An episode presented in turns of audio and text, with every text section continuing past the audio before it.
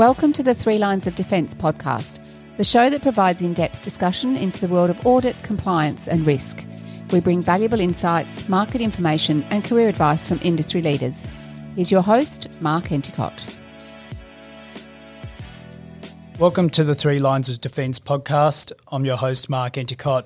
On today's show, we have Chris Linde, who is the Chief Compliance Officer and Executive General Manager of Operational Risk at National Australia Bank. Chris started his career off at PwC before joining Morgan Stanley in internal audit. In two thousand one, Chris worked in forensics at K P M G, both in Australia and London. After seven years with K P M G, Chris joined Deutsche Bank as a managing director, working in South Korea and also Singapore. two thousand fifteen, he moved back to Big Four at Deloitte as a partner in risk advisory. In two thousand eighteen, Chris joined N A B as C C O. Chris, welcome to the show. Thank you, Mark. Thanks for having me. So I'd like to start off with a little bit about your early life and where you grew up. So I'm from country South Africa originally, as I'm sure you can hear from my accent. I grew up in a kind of small town, thirty thousand people, uh, from a farming background, and I always had my sights on the big lights and the big smoke, as we used to call it in South Africa, of Johannesburg, and, and trying to build, get out of the small town and um, moving to the big city. I'm the youngest of five boys, um, so I've always been trying to search for my own voice in the cacophony of older brothers. And it's always been a dream of mine to sort of play on the big stage, get out of the small town and see the world. Interesting. So how did you go about doing that? How, you know, early life, how did you start that journey? So it's quite interesting. When I when I was at school, I went to a music school and uh, wanted to be a concert pianist. And um, cut a long story short, obviously, being the C C O, I'm not a concert pianist. Um, but I met somebody really early in my teens who was a chartered accountant for my dad and his businesses, and he just seemed to have everything going for him. Um, good career, good family life, um, sort of a really good balance between work and life, and he was somebody that I aspired to be, and took some advice from him when I think I was about fifteen to set the subjects up that I had at school to get onto the path of studying to be an accountant. Um, At the same time, one of my older brothers was studying law, and I took an interest in potentially becoming a lawyer or an accountant, because there was also another family friend of mine, who of my father, sorry, who was our family lawyer. And between the two, I was I was kind of torn between becoming either a lawyer or an accountant. And went to university after doing two years in the National Service in South Africa. I was two years in, in the Air Force. Um I decided to do subjects that I could choose. So I did both law and accounting at university. And once I finished my undergrad, then made the decision to become an accountant. And it was, I read an article, I think, in my final year of my B Com, which was around the Johannesburg Stock Exchange and the number of board members for listed companies on the Johannesburg Stock Exchange at that time. Over seventy percent were either chartered accountants or had been chartered accountants at some point in their career. And I thought, well, if there's any way to get out of a small town, this is the journey that I need to get on. So I chose chartered accounting. And that's how I came to, you know, make my first move overseas to, to London. So I did three years with PwC doing my articles um, for the first half of that, the first one and a half years in the small town where I grew up in. Um, I then took an engagement and moved to the Johannesburg office. And the day that I finished my articles, um, I think it was actually two days after, I was on an airplane to London. So I think if you think back, or if you you may know, your listeners may not know, the time when I was at university was when the government changed in South Africa. So nineteen ninety-four, when the elections came, um, the sanctions were dropped against South Africans mm-hmm. travelling and working abroad. So I was one of the first generations or wave of South Africans that was able to go to the U K and, and work. Um, my mom is British, so I was able to do it anyway, but none of my classmates were able to do it. So we kind of all went over um, and started working in London. That was the real, the draw card. Um, just to give you an idea, I think in my final year, honours year at university, there were about thirty of us in the class, and more than half of us were post-doc articles working in London. Um, just because it was the thing to do. And that's when I got into working for Ernst and Young, actually, before I joined Morgan Stanley.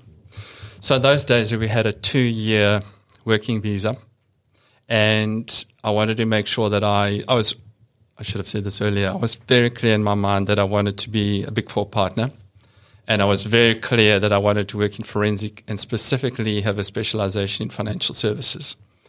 Um And how that came about was when I when I was working in Johannesburg in internal audit, I did a review into a bank, and I just was fascinated by the complexity. And um, when I moved to E Y in London, when I landed, Barings Bank happened.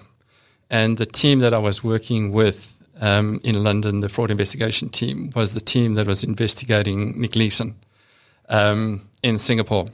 I wasn't involved in engagement, but I just thought, you know, the stars have aligned. Here I have my prof- chosen profession, what I like doing every day in financial services. Couldn't get any better. Um, but I was mindful that I had a two-year time frame on it. And so I did my one year at Ernst and Young and um, worked on predominantly frauds within financial services. And I just happened to be in the right place at the right time, probably through my whole career, I think. Hopefully most of us are, but I uh, bumped into the head of internal audit at Morgan Stanley. I was I was actually on secondment with the F S A at that stage in the U K, and he overheard me talking about the work that I was doing, and, and they were interested in setting something up within an internal audit function around doing internal audits with a different lens, looking at them from a potential forensic um, perspective. And they offered me a job, and I started there and did my the second year of my two years at Morgan Stanley. And then um, I fell in love with a young Australian girl, and I moved out to Australia and took a role with K P M G in forensic in, in Sydney. I absolutely loved it. It was um, a manager role, and the, the work in Australia very different to that in the U K. Uh, the, the a little bit smaller in terms of the size of the engagements, who was working on them, um, but really fascinating uh, fraud investigations or um, the work around, you know, control breakdowns, whether they were fraud or whether they were not. It was every day was different, and and it, it's it's kind of been the backbone of my career is. And I tell this to my team as often as I can. If you're coming to work every day and it's the same as what it was yesterday, you're in the wrong field. Um, and um, I, as I said, I absolutely loved those two years working in the Sydney office. And a chance came up for a secondment to, to London to go with K P M G, which I which I took with open arms. And and that's when my career really took off. So I, again, just happened to be in the right place at the right time, and I worked on a fairly significant uh, investigation, which I think at that time was K P M G Forensic's largest ever investigation, um, which is a global review. I ran and managed the European and the Asian part of that review. It was for a, an S E C investigation into an American conglomerate. And um, I I got to be in front of some very important people, some very famous names in the business world who are still very famous. And I think one individual is in the top ten richest people in the world, um, American. Um, and I had a turning point in, in my career on that, that engagement. I was um, sitting at a boardroom giving the, the findings of Yeah, interim report on this. It was a, over a year, the engagement. Um, and this individual, this seen, the, the actual owner of the company, um, walked over t- and sp- stood behind me, and I'd said something, I'd explained it in a way similar to the way that you hear me talking now, kind of kind of matter-of-factly. And and he said, "This is how I want you to speak, and it was a room full of lawyers and senior partners from the firm. Um, and I, I don't think it, the, the facts are what they are. It was just the way in which I had said them, which I think resonated with him. And that kind of just gave me this boost of confidence, as you, I'm sure you'd appreciate. I was early thirties. Um, and that's when I realized I wanted to stay in this field. And and so then to, to become a partner in Big Four in London suggested that you spend some time in industry. And one thing led to another, and I got a phone call from a headhunting firm who were looking for somebody to set up a forensic practice for Deutsche Bank in Asia. And and I took it and spent seven years with them. And I absolutely loved, as you've heard me say a few times, working with Deutsche. It was very different to the consulting world, obviously, um, but I think a very true German bank where things just get done. People say what they mean, um, act in a way that's professional yet courteous, and it was a um, you know sort of very go-getting environment. And that was around the time of the G F C. And spent seven fantastic years in Asia them, with them, and then t- decided to bring my children home and let them have some surety here in Australia with their schooling, and came back to Australia. So you worked with Deutsche Bank in, in Korea, South Korea, and also Singapore? Yeah, so I did two and a half years in Singapore in the uh, forensic role, and then I did just over four years in South Korea as branch manager and chief operating officer for, for South Korea. And that was something that was I'd never done before. I'd always been in a get on an airplane, go and fix it kind of role. I'd never really done a B A U, um, run an operational, have a fixed team of, of professionals who go to the same office every day. I must admit, I found that really hard at first. I, I think the first six months was great because it was all new, but then I sort of was twiddling my fingers and going, you know, what now? And and I had to create that that sense of change um, in the role. And as I got more into the role and spent more time in the country, you know, I, I was taking Korean language courses every day for two and a half hours every day, and I started to speak some Korean and understood it. Um I just fell in love with the place and the role, and then, um, as I say, moved back to consulting, back in Australia after four years. And what was the driver behind leaving banking and, and actually going back to consulting, which obviously you knew very well from early in your career? So, if I'm completely honest, um, circumstance. So, I, I being connected within the forensic world globally amongst the Big Four, um, I knew there was a role for me. I just I made a call to somebody I knew who said, look, yes, they're looking. They're looking to expand in the area of financial crime and specifically financial services. I think one of the, one of the things I've been lucky about in my career is because I've done so many different things, I can wear different hats. And even though I sat within the forensic practice looking at financial services, the fact that I understood how things worked, I understood the products, I understood how people thought around those products, that gave me an insight into anything in internal audit, whether it's in compliance or reg. I just, I kind of got it. I was quite lucky in that regard. That's a nice thing. When you're dealing with people who are under pressure, when something's gone wrong, they tell you everything.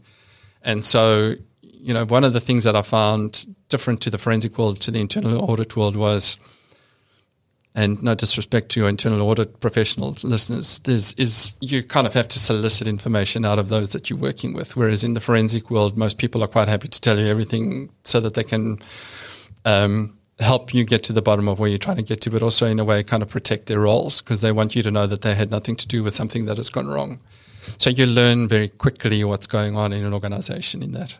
Um And then coming back to consulting was just, as I say, I knew somebody was the perfect storm. They they were building their practice in financial crime and financial services. It just fell into the role. I was in Sydney for six months and then a position came up here in Melbourne and said, you know, would you like to come down here and, and you know, build the practice out here in Melbourne? And I took it.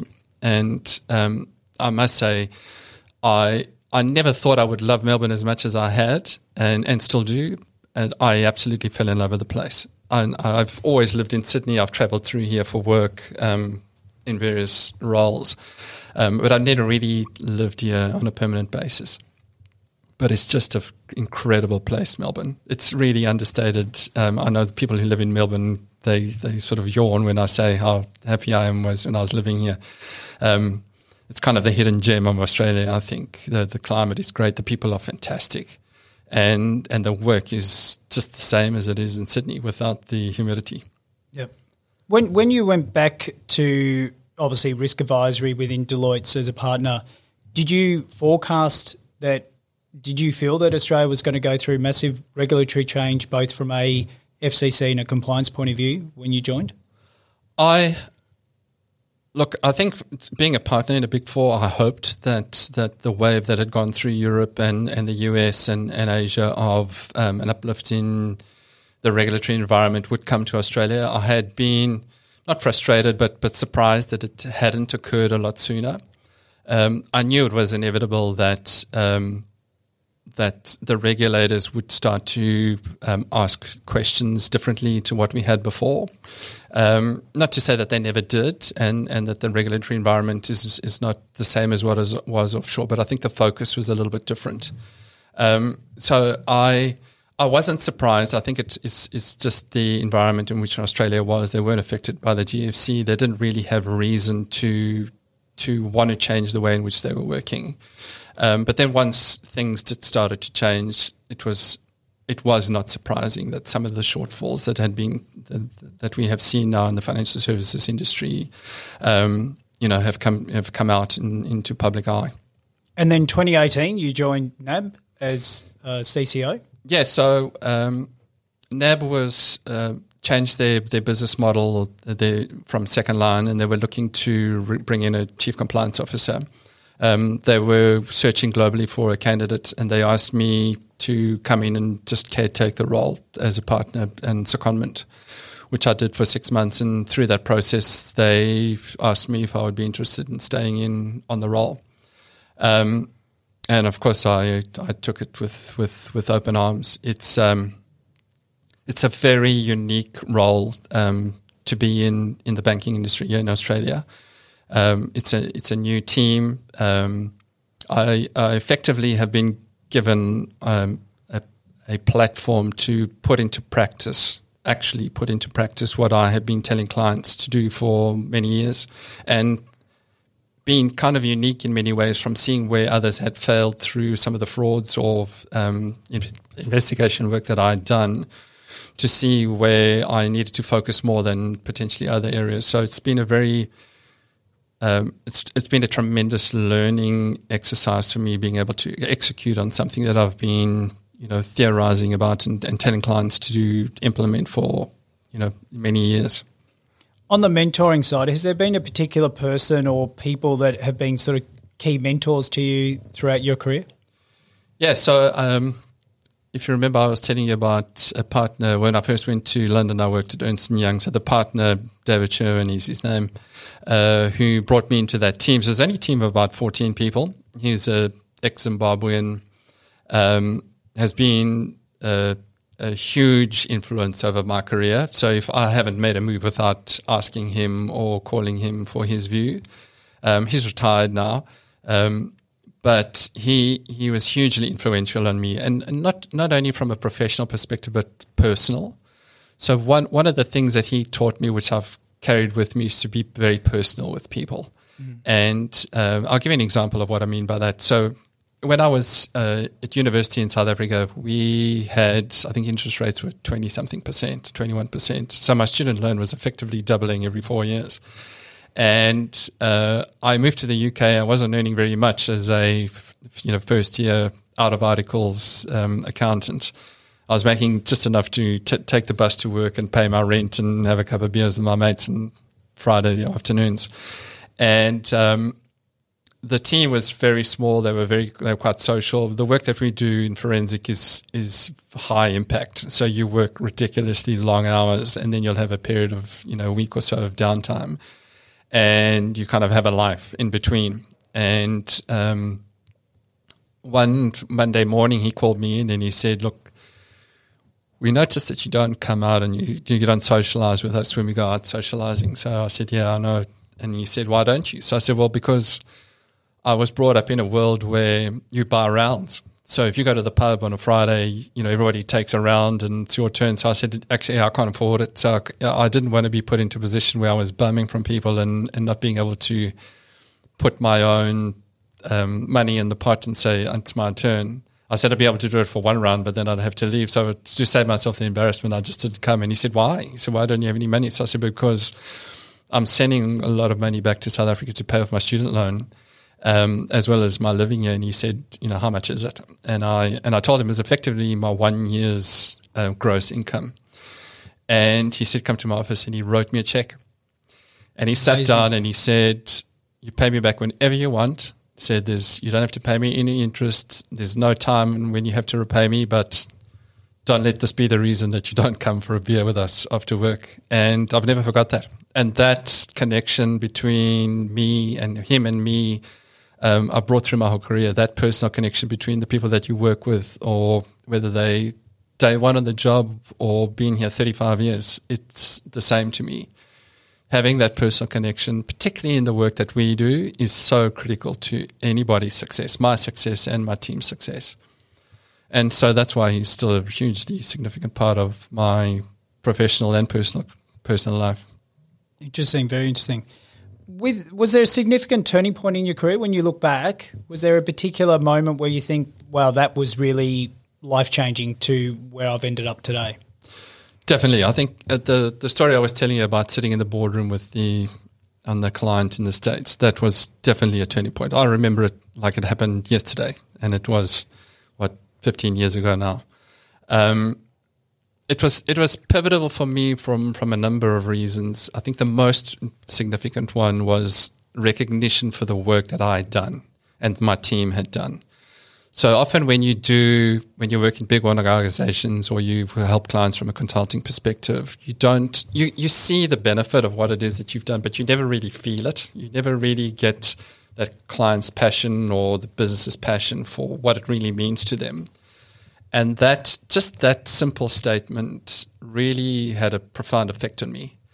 And and I could see what it was that I was doing was making a difference or had made a difference to an individual.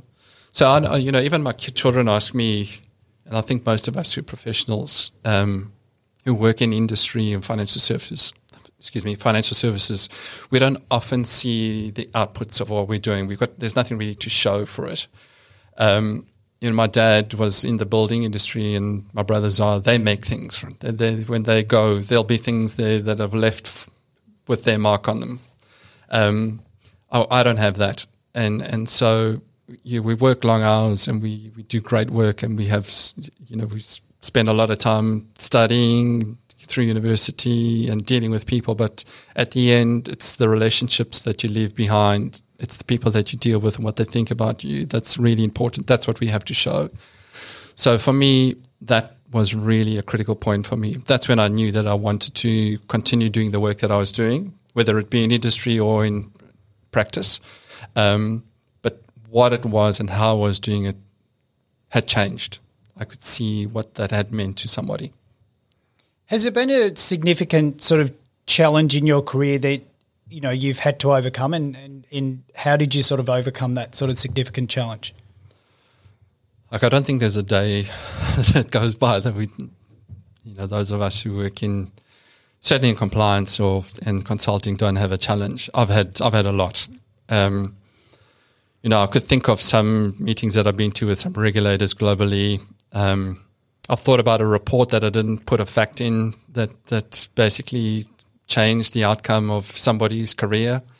Um, there's a lot of things that that I face into every day, like we all do, that that have an impact on us.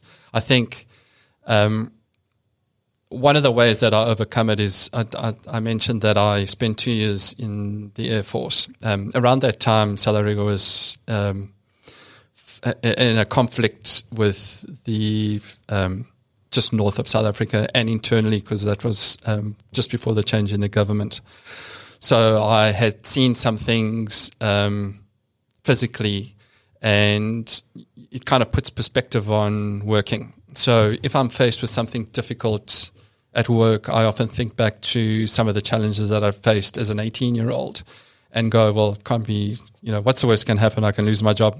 Not great. Um, but really, is it life-threatening? Possibly not.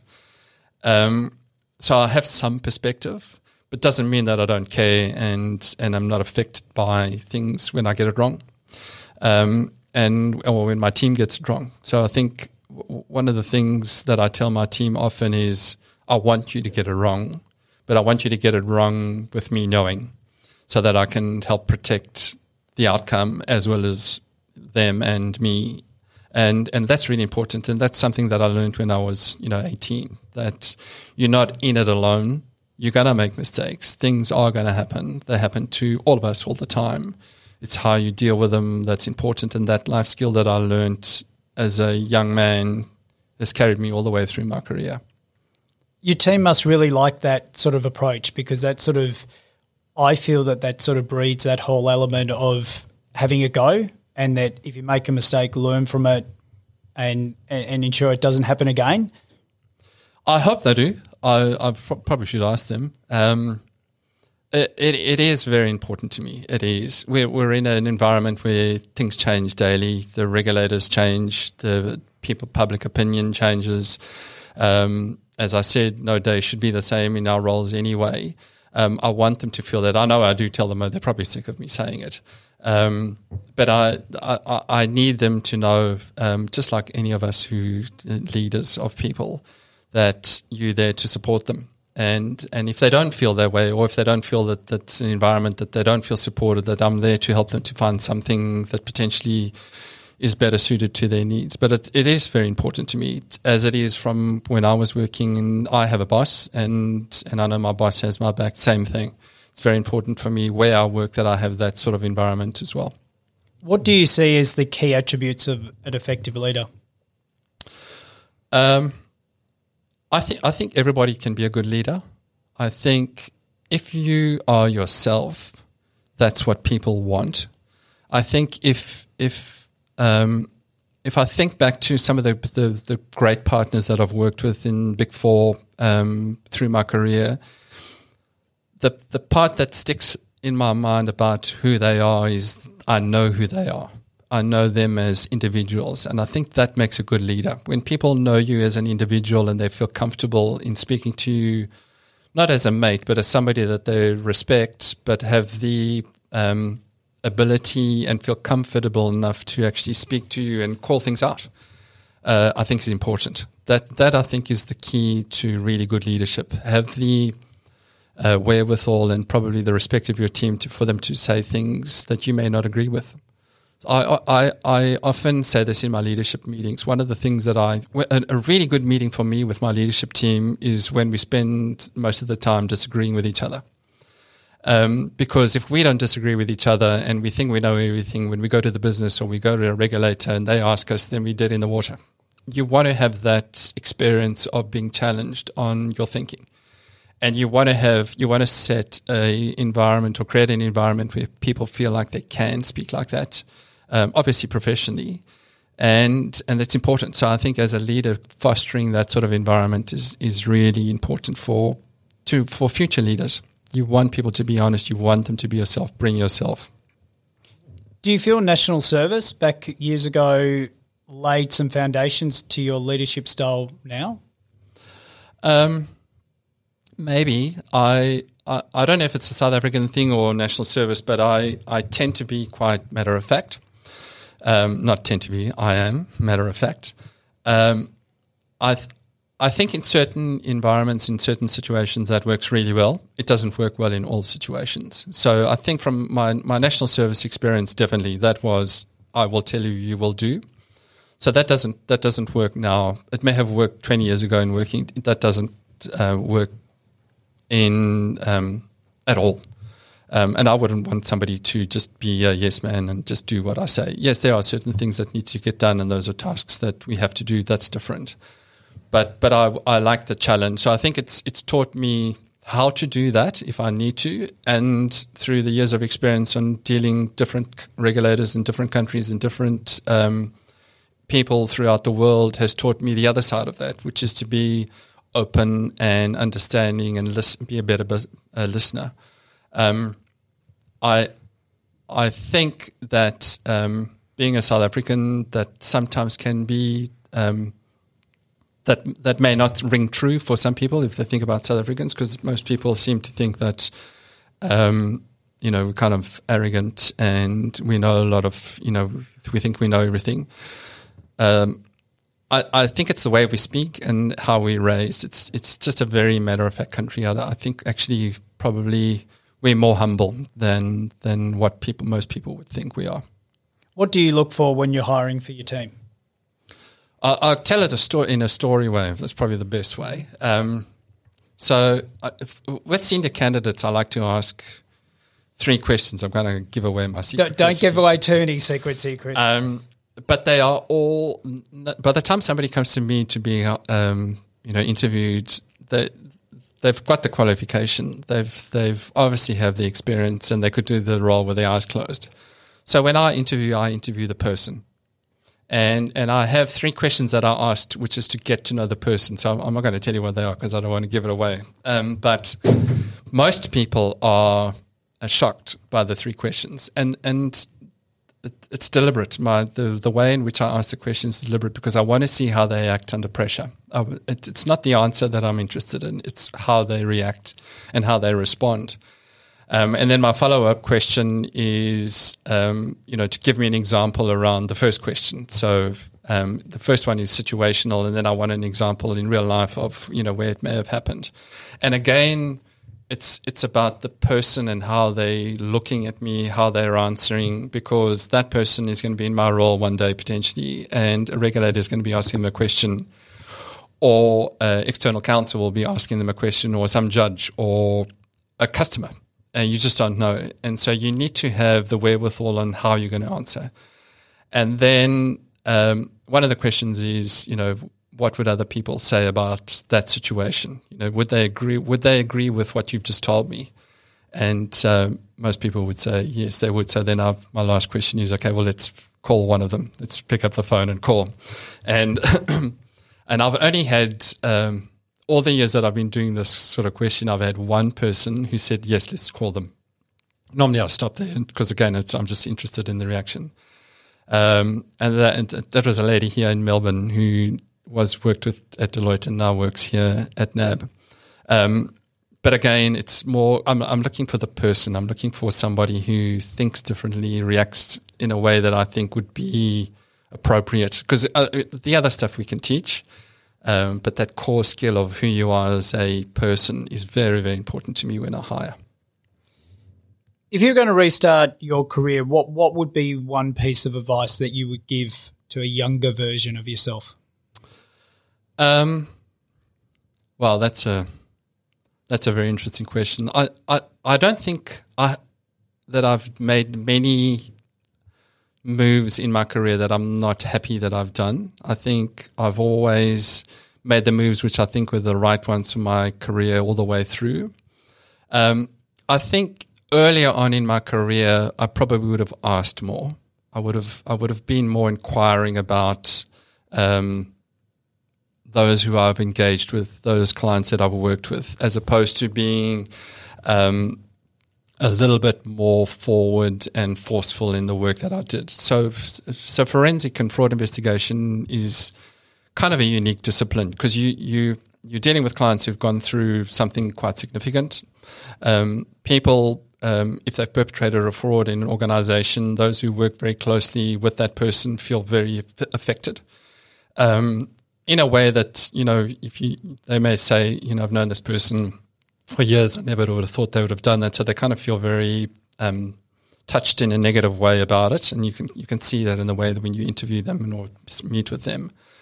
Um, I think it, earlier on in my career, I would have been a little bit more sensitive to that. I would have I would have asked questions a little bit differently.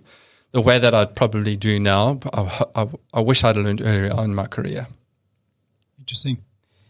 There's obviously, when we look at the market now, there's very strong demand for compliance professionals, especially as a result of the Banking Royal Commission. You've worked in, you know, different roles within the three lines of defence. Why would you recommend someone undertake a career within compliance? I think you've heard me say it a few times. No day is the same in compliance. No day is the same. uh, I think it is just a fascinating discipline to be in. You can do anything if you've worked in compliance because you will see everything. Um, the, the, the part that I like most about compliance is that if I just take my team, there is there are a handful of people in my team who are compliance professionals twenty plus years, but the majority of my team are from a diverse background. So they're either lawyers or they're accountants or they are business um, bankers or they're bankers, or some don't even have any qualifications. Some are straight from school, some are ex-tradesmen. And the reason why we have that is because I want the diversity of thought. That diversity of thought and way of working is critical to the success of any compliance function, I believe. You need to have people who don't think the same way. Um, because I want, as I said in my leadership teams, I want that challenge between people all the time, because we don't know everything and we shouldn't know everything. But what you want is to have different ways of asking the same question or different ways of thinking about the same thing.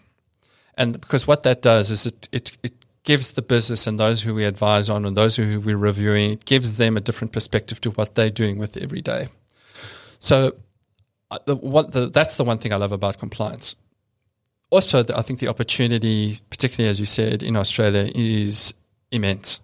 I think the ability to come in and make a meaningful impact for customers and individuals, those of us who bank with banks, is tremendous. And that personal satisfaction, knowing that you're making a difference, is is something that you can't put a price on. And also, you've, um, you're joining a team or a team of compliance professionals. So when I talk compliance, I'm talking as well as financial crime compliance. I'm talking across the full discipline um, of people who think similar to you, but may have a different, even a different opinion about, about things than you do. So the way in which you interact with even your own colleagues is going to be different. The way that you deal with the business is going to be different. And the nice thing about compliance too is that you can look into any area of the bank. So if you're working in, in my compliance team, you can be working in markets, you can be working institutional, you can be working uh, consumer or business. And you can jump between the two and you can have a, d- a double in financial crime. Wherever it is that you think that you'd like to get some experience, you can. That's the nice thing about working compliance as well. When you look at your career, you've worked in many different sort of senior positions. How have you managed that f- the, the work pressure and the stress that, that come with those roles of being a partner and a C C O now? So I think, and you remember I told you that I was wanted to be a professional musician or concert pianist. Um, I play a lot. So I, I used to play semi-professionally in a band in South Africa and in London for a few years. Uh, so I still write and um, dabble a little bit in the in the evening. So if I've had a really tough day, my kids know that I have because I'm banging on the piano for, for an hour. Um, I, t- I exercise uh, as much as I can. Um, but one thing that I do do is I don't look at my phone after work. So I I went through a phase where that sort of consumed my daily life when, you know, BlackBerries first came out when I was working in London, and we just fell in love with those things. And um, it became all in, you know, all encompassing, just literally controlled my life. And then when I moved back to Australia five years ago, and I made a commitment to myself that I was going to switch off after work. And I would give my number out, uh, so I have a personal phone and I have a work phone, and then I'd give my personal number out to only one or two people. If they really need to get hold of me, they would call it. And no one's called it in in five years. And um, that's made a huge difference. It was very, very difficult at first because you, it's, it's almost a habit of looking at your BlackBerry or your iPhone, Um, checking up on email so that you're not bombed with a whole bunch in the morning uh, the next day. But it's it's really helped me change the way that I think about working. It also gives you the ability to think about things differently, because when you if you're involved in something all the time, all the way through, and you don't take a step back, you, you don't see things differently. You don't think about things in a different way. So I, I, it's actually helped me in more ways than one. But certainly from a, a stress perspective, although I don't, to be honest, I don't really um, think I get stressed. I, I sometimes I feel time pressure. Maybe that is stress around, but I don't feel stress around deliverable or doing something or getting something done or sitting in front of somebody that's senior. I might be a bit nervous and have butterflies, but I'm not, it's not something that I would have sleepless nights over. Because usually when I talk to somebody on something that I've done or written, I've checked it twenty times. And the facts are what they are. So th- that speaks for itself. Um, so those days that I do feel the pressure of, you know, it's too much going on, I just need to take a step back. That's when it really makes a, a big difference to me. So passions outside of work, music, piano? Um, oh, I am recently engaged, um, so second time around. So you've heard me say that I've got um, three kids, so I, was, I love my kids. They, I moved to Australia for them. They, they're based in, in Sydney. Um, my kids first and foremost, my, my family is very important to me. Um Actually, I, I'm, I'm trying to get a little bit more into charities here in Australia. It's one of the things I love about Australia. It's it's everybody does it. Um, it's the, you know the the working where you work often facilitates it. NAB is fantastic at that. They create, even Deloitte was um, charitable days. Working for charities, uh, taking time off work is is something I'm trying to do more of. Um, I think one thing that I'm missing is golf. So when I was, I've always been an avid golfer. I've played my whole life. Um, when I was in Asia, I played less. When I was in Korea, I played a lot of golf. Um, love that about the Koreans. They love their golf. Um, but since I come back to Australia, I've played a handful of times. And then in January, I got a phone call from one of my old university mates to say, there's a four ball short of a three, uh, short of one, um, would I like to play? And I've, I must have been kissing every green of, across the whole eighteen holes because it was just so good to be playing golf again. And there's such great courses here in, Amazing in Australia. Courses, aren't there? Um, Where are the courses better, Melbourne or Sydney? Uh, well, I've, I've, I've been spoiled. I've played... Um, It's a loaded qu- qu- question there, Chris. I've played... Um, well, I think the wind blows less here in Melbourne. Or certainly the times that I've played down here in Melbourne. Um, no, it's hard to say. All I, all I know is I don't care if it's pouring with rain outside or as hot as hell. I'll still be out there with a five iron hitting it off deck. I'm just, I just absolutely love the golfing, but I need to do more of that. Target handicap? Uh, I was officially a sixteen, so I'd like to get down to single figures, but I need to play at least once a week. Yeah, it's all about practice, isn't it? Yeah.